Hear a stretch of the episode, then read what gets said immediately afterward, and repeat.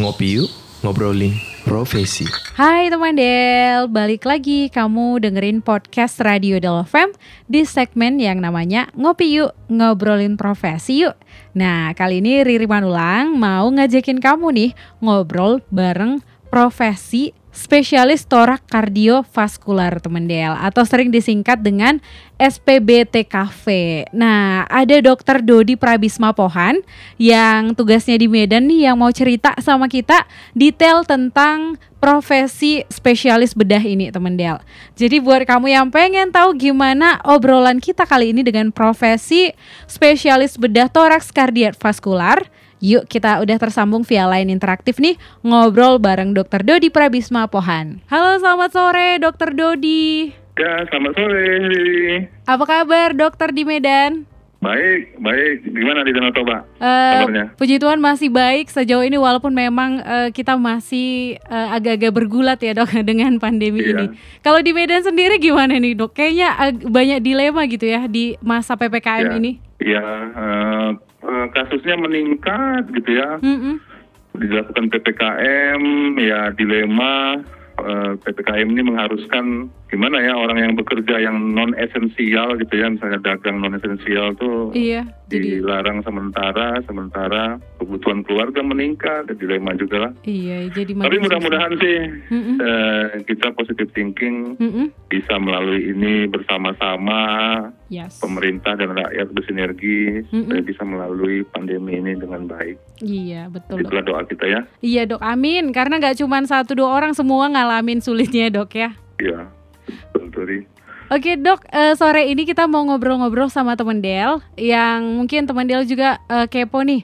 Eh, Dokter Dodi sebagai seorang spesialis bedah jantung gitu yang eh, informasi yang kita dapatkan tuh ternyata hanya beberapa gitu.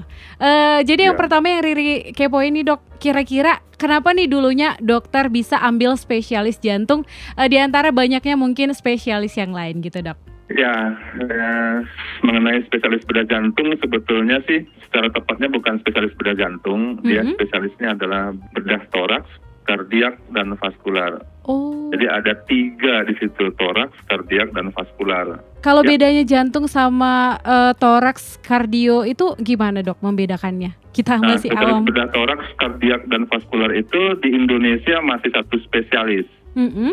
satu bidang spesialis yang menangani toraks itu menangani mengenai paru-paru, Oke. kemudian saluran napas, Mm-mm. gitu ya. Mm-mm. Kemudian juga ada usofagus di situ, seperti itu. Oh. Kalau kardiak itu mengenai jantung, Oke. Eh, operasi jantung, baik operasi jantung dewasa ataupun operasi jantung anak. Kemudian vaskular, vaskular itu adalah pembuluh darah. Uh-uh. Jadi eh, kita melakukan operasi pada pembuluh darah, Oke. pembuluh darah besar maupun pembuluh darah kecil, seperti Oh. itu. Nah, mengenai sebutan bedah jantung, Mm-mm. dia itu salah satu cabang dari bedah toraks kardiovaskular atau kita singkat BTKV ya, Oh, berarti. yang K-nya itu kardiak gitu. Oh, Oke oke. Seperti itu. Sebetulnya merupakan salah satu yang digeluti atau salah satu preferensi setelah seorang BTKV itu tamat Uh-uh.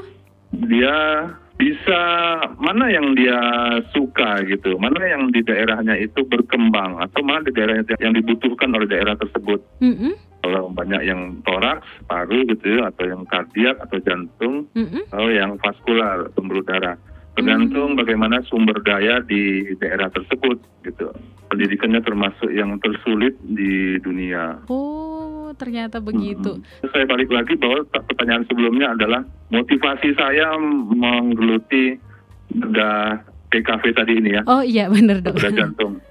Sebenarnya saya dulunya sih eh, maunya bedah urologi. Saya sama dokter gitu ya. Uh-uh. Cuma kebetulan mertua saya ini salah satu pendiri atau senioren di bedah di Sumatera Utara ini, dia melihat bahwa pelayanan bedah jantung Uh-uh. di Me- Sumatera Utara ini Uh-uh. eh, belum berkembang. Oke.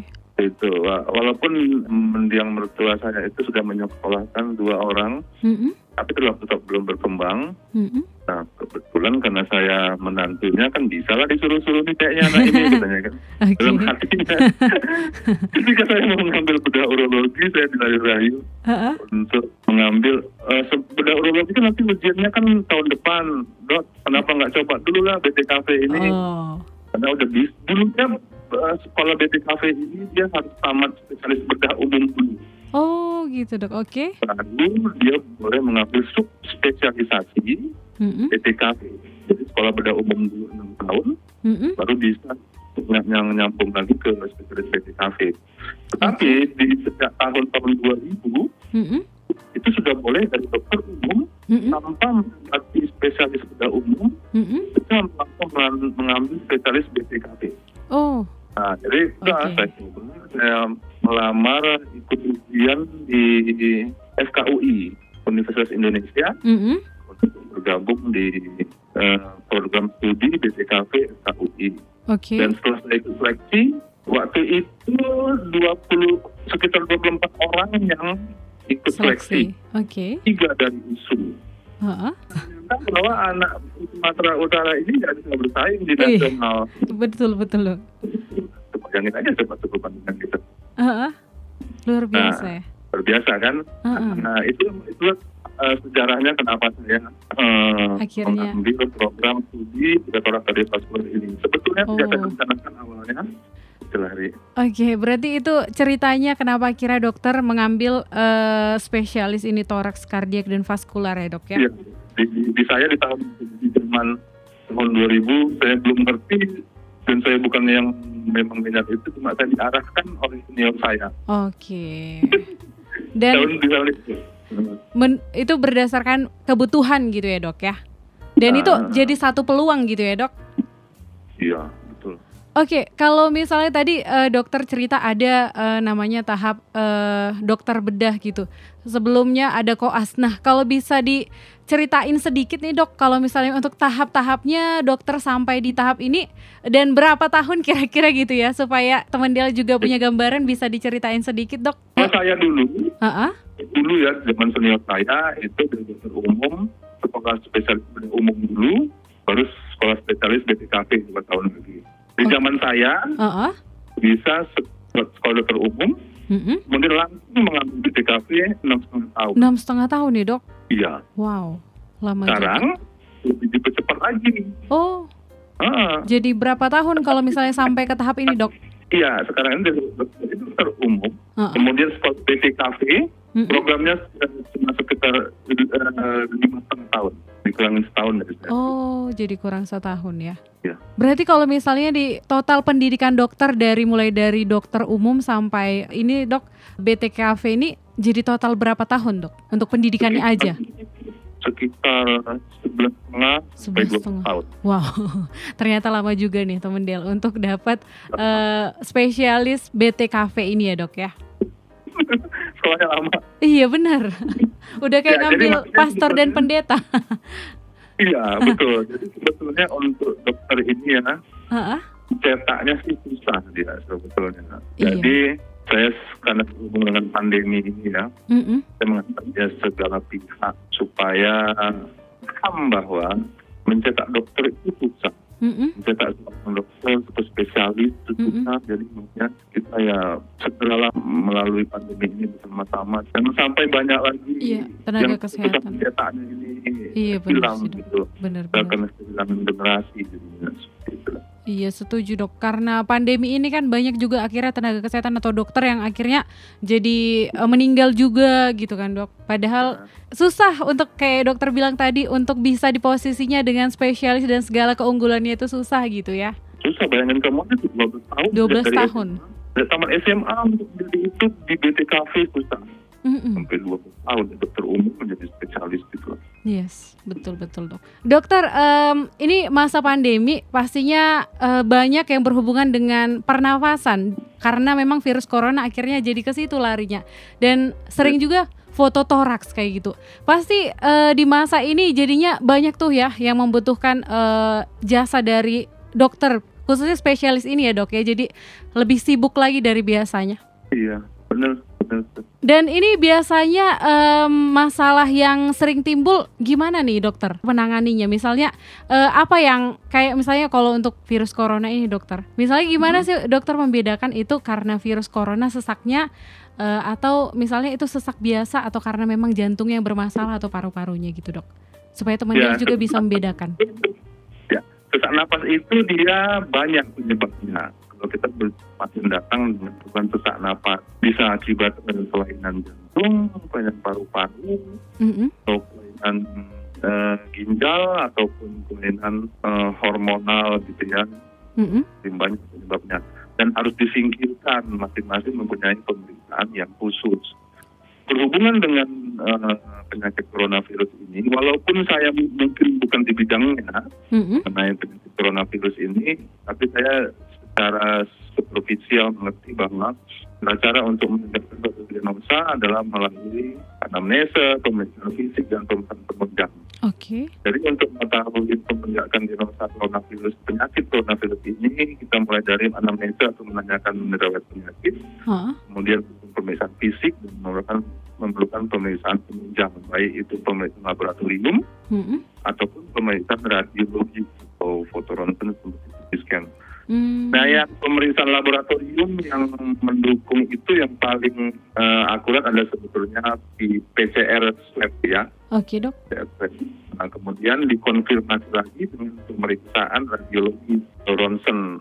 Hmm. Yang fototoraks itu ya dok. Lebih bagus CT scan thorax, CT scan. Oh. komputer tomografi scanning. Oke dok.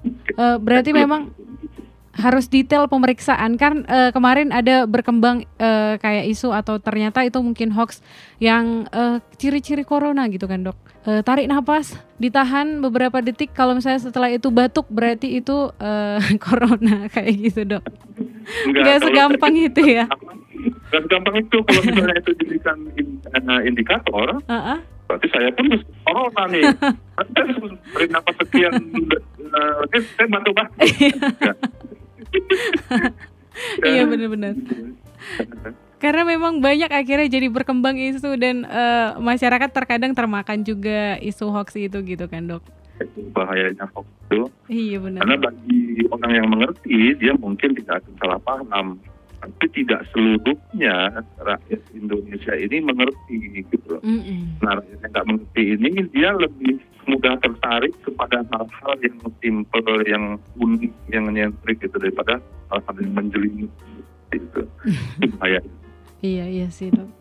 Eh, Terus kalau bicara tentang tantangan, eh, ini khususnya sebagai spesialis BTKV ini dok. Untuk dokter Ya. sendiri apa sih yang paling jadi tantangan dok?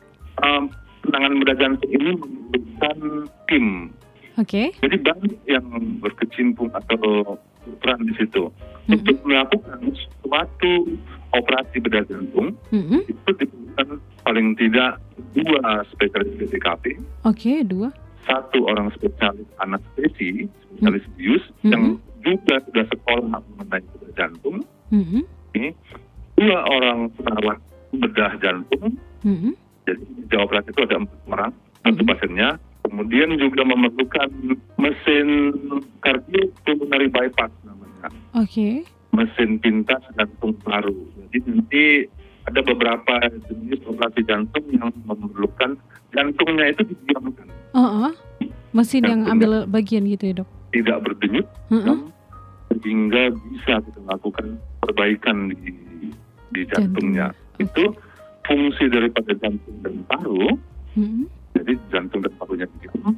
Jadi uh, fungsi ataupun tugas dari jantung dan paru itu diambil alih oleh mesin. Mesin. Oke. Itu dia. Mm-mm. Itu Bisa terbayang. Oke. Jadi kita punya juga satu, orang dokter yang ahli menjalankan Mesin tersebut. mesin jantung paru tersebut. Oh, oke dok. Bayangin tuh banyak. Nah, kemudian setelah dioperasi dia harus dirawat di ICU. Mm-mm. ICU bedah jantung juga. Hmm. Dan itu memerlukan satu orang spesialis lagi. Oke. dibantu dengan beberapa perawat yang terlatih.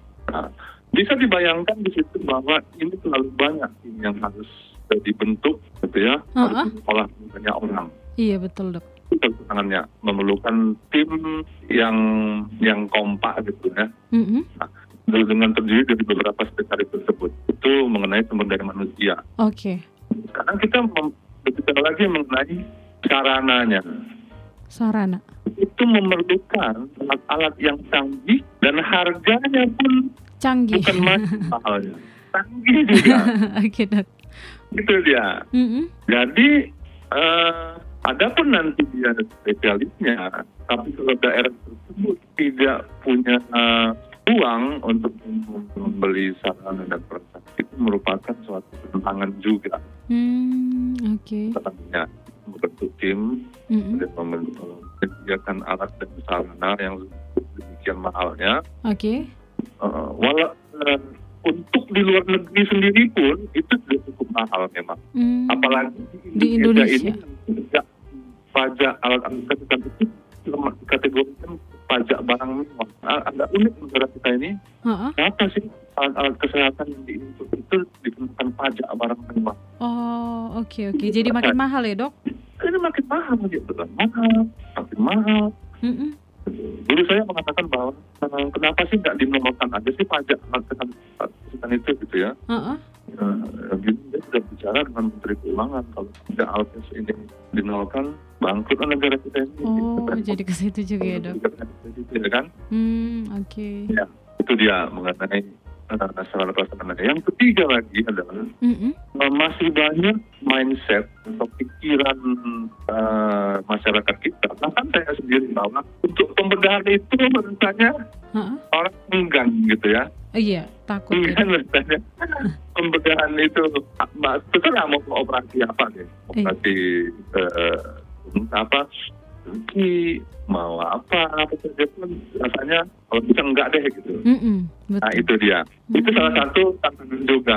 Oke. Jadi sebetulnya yang kayak gini ini Ah. eh, kegiatan kayak yang bermanfaat dari radio di Alun Narkoba ini tuh Iya. bisa memberikan Edukasi. pandangan wacana ke masyarakat bahwa Mm-mm. oh bedah jantung itu eh, bukan suatu, suatu hal yang sangat harus ditakutkan gitu loh. Mm-mm. Memang dia menyeramkan apa namanya? Siapa sih yang mau dioperasi gitu? Iya, benar-benar. Tapi kalau merupakan itu merupakan satu-satunya yang bisa Jalan. menyelamatkan Ha-ha. Seharusnya sih masyarakat beranggapan bahwa eh, dia oke gitu loh. Banyak Oke. kok yang ditempuh dengan bedah jantung gitu. Hmm. Nah itu yang harus disampaikan ke masyarakat bahwa eh, jangan ragu, jangan takut kalau Hmm. misalnya anda dibutuhkan oleh dokter jantung anda ini harus operasi, Mm-mm. operasi segera. Iya. Karena tindakan operasi itu sama kayak gini ya teman-teman Del, Mm-mm. bahwa kayak kita misalnya punya sepeda motor deh itu ya. Iya. Motor itu misalnya ada keluhan kita pakai bunyinya ada tetap tetap gitu, gitu ya. Hmm. Tapi terus kita pakai. Padahal dia sudah memberi gejala bahwa ada orang enak terus tetap kita pakai terus Uh-uh. kita perbaiki. Habis itu udah mulai sudah sendak jalannya. Hmm, Oke. Karena masih kita jalan sudah sendak tetap kita pakai juga. Suatu saat dia meledak gitu. Mm-mm. Meledak lah mesinnya setangnya entah ke mana, bannya ke mana ini ini. Lebih bahaya. Lebih bahaya ya, Dok?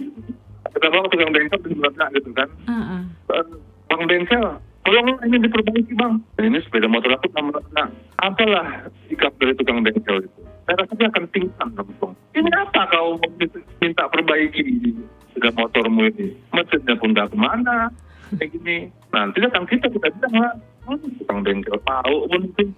Dia bilang, bilang kan, dia pun nggak bisa. Tukang bengkel yang kita salahin ke mana? Iya, iya. Padahal kita benar. yang salah dari dulu kan Hmm. kita bawa ke tukang bengkel. Setelah masalahnya parah baru gitu ya, Dok ya? Iya, itu sebetulnya kalau misalnya tadinya sepeda motor kita itu ada keluhan sedikit saja kita bawa ke tukang bengkel, tukang bengkel pun bilang, oh bang, abang makan bakso aja di sana dulu, nanti kalau udah selesai datang kemari siap. Dia bilang, gitu kan? Iya, iya, Dok. Nah, itu kan mengenai eh, penyakit ini. Jangan Hmm. sampai parah dulu, Baru. baru nanti sakit. mau dioperasi. Belum tentu nanti itu bisa berhasil. berhasil. Iya, benar-benar, Dok. Jadi ketika sudah diputuskan oleh dokter jantungnya anda operasi, langsunglah operasi. Oke. Mudah-mudahan insya Allah eh, bisa diselamatkan. Yes. Seperti itu. Nah, ya makasih dok untuk eh, edukasinya. Jadi kita juga makin paham tentang itu dok. Karena memang bener kayak dokter bilang mindsetnya masyarakat itu kalau misalnya kayak bicara operasi bedah gitu, kayak udah kayak masuk ke pintu gerbang kematian gitu. Jadi itu yang Ah. harus diubah gitu ya dok ya. Ya, Dan dengan adanya acara bermanfaat seperti ini bisa mengubah sedikit uh, pikir masyarakat. Ya, ya. Iya, betul dok. Mudah-mudahan.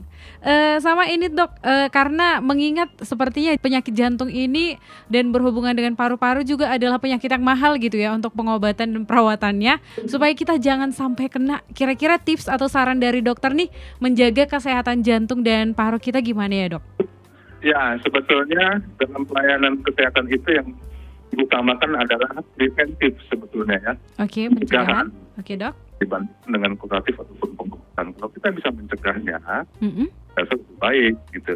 Iya dok. Nah untuk mencegah sampai uh, terjadinya penyakit jantung gitu ya, mm -hmm. uh, kita tuh harus gimana menjaga gaya hidup kita. Oke, okay, gaya hidup. Gaya hidup yang baik gitu ya.